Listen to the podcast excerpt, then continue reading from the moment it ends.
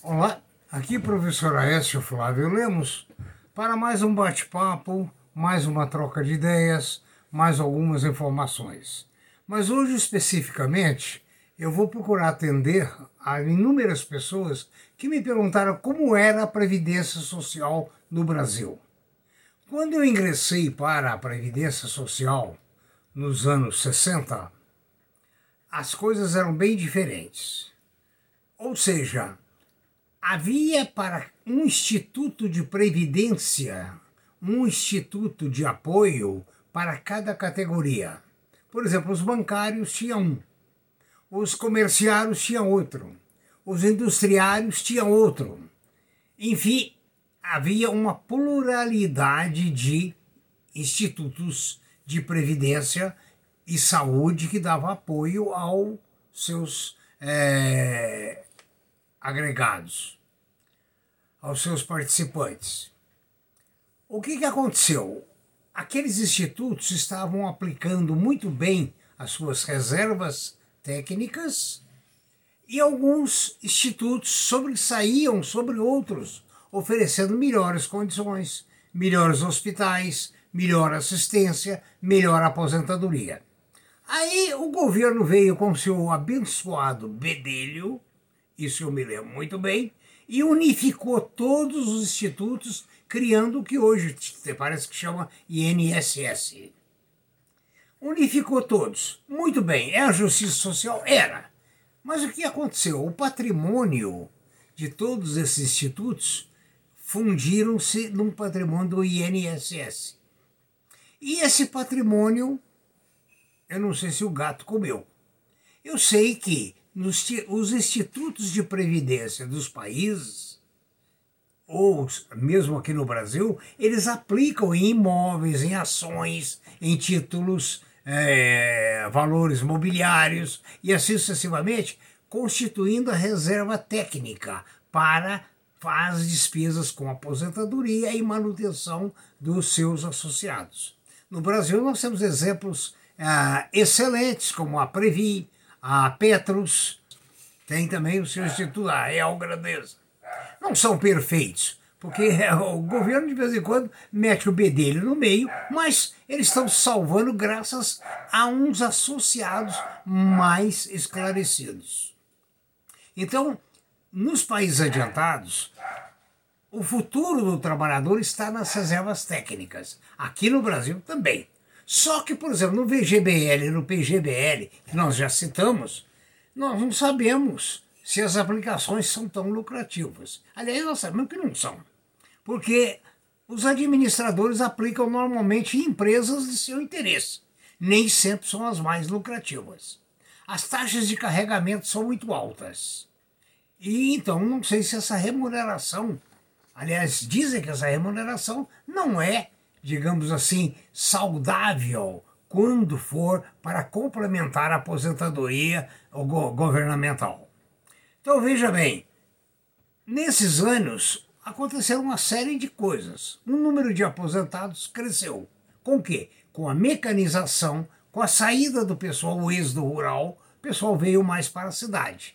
Então foi preciso criar mecanismo de apoio para esse pessoal todo, porque a economia não cresceu no mesmo galope da mecanização e depois da computação.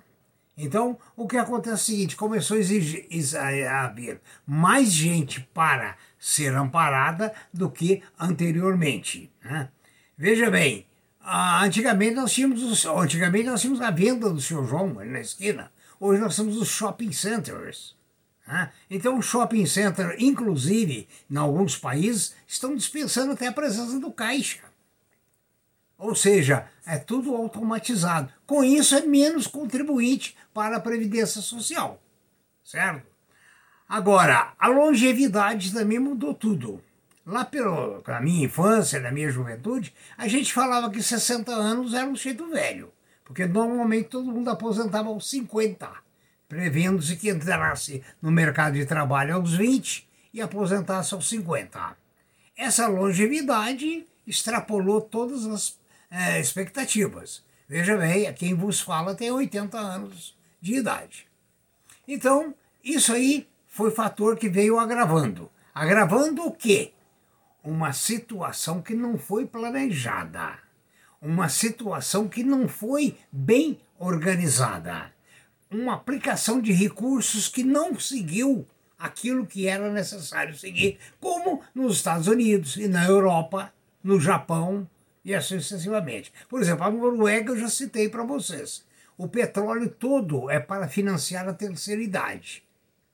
Até agora, da renda do petróleo, estão usando para a terceira idade só 3% da renda. 97% estão sendo reinvestidos para as gerações futuras. E nós? Estamos reinvestindo no quê? Aonde? Aonde estão nossas reservas? Tirando esses poucos institutos de aposentadoria de grupos mais esclarecidos que controlam mais ou menos as auditorias, a fiscalização. Falando em auditoria, vocês veem o caso agora do Magazine Luiza e das lojas americanas, é uma prova do fracasso das nossas auditorias. É mais um gol contra. Ah, e isso vinha prejudicar o quê? Aqueles fundos de pensão, aqueles fundos de aposentadoria que investiram em ações do Magazine Luiza, da Casas Bahia, das lojas americanas. Nos Estados Unidos, o grupo das lojas americanas já foi punido, só que lá pagaram um alto preço pela irregularidade. Aqui, não sei nem se vão pagar, certo? Outra coisa também que mudou tudo, a saúde. Antigamente, meu avô foi médico, um parto, você não sabia se ia salvar a criança, a mãe ou os dois, ou ia perder os dois. A natalidade no Brasil cresceu muito.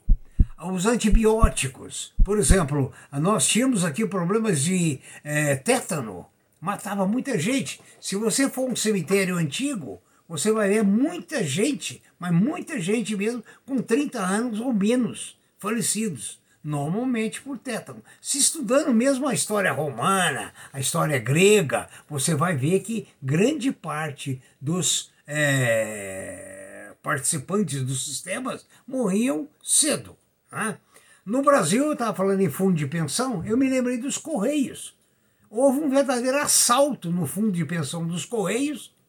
Parece que foi detetado quem desviou, mas não aconteceu nada com os ladrões, né? Vamos usar a palavra ladrões. Né?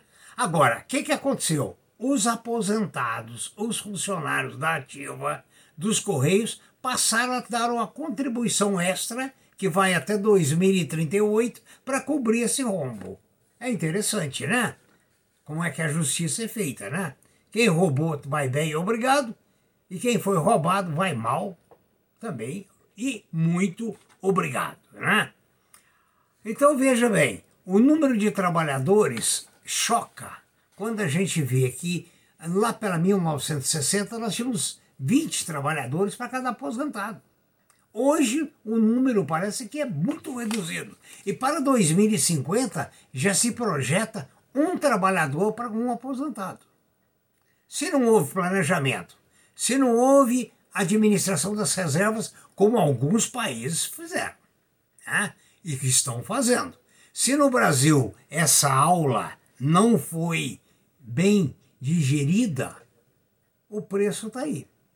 Ou seja, o Estado vai ter que proporcionar aposentadorias, cada vez, acredito eu, mais ridículas. Então você tem que o quê? Tem que se prevenir, conforme nós falamos no vídeo anterior, numa economia instável, incerta e duvidosa.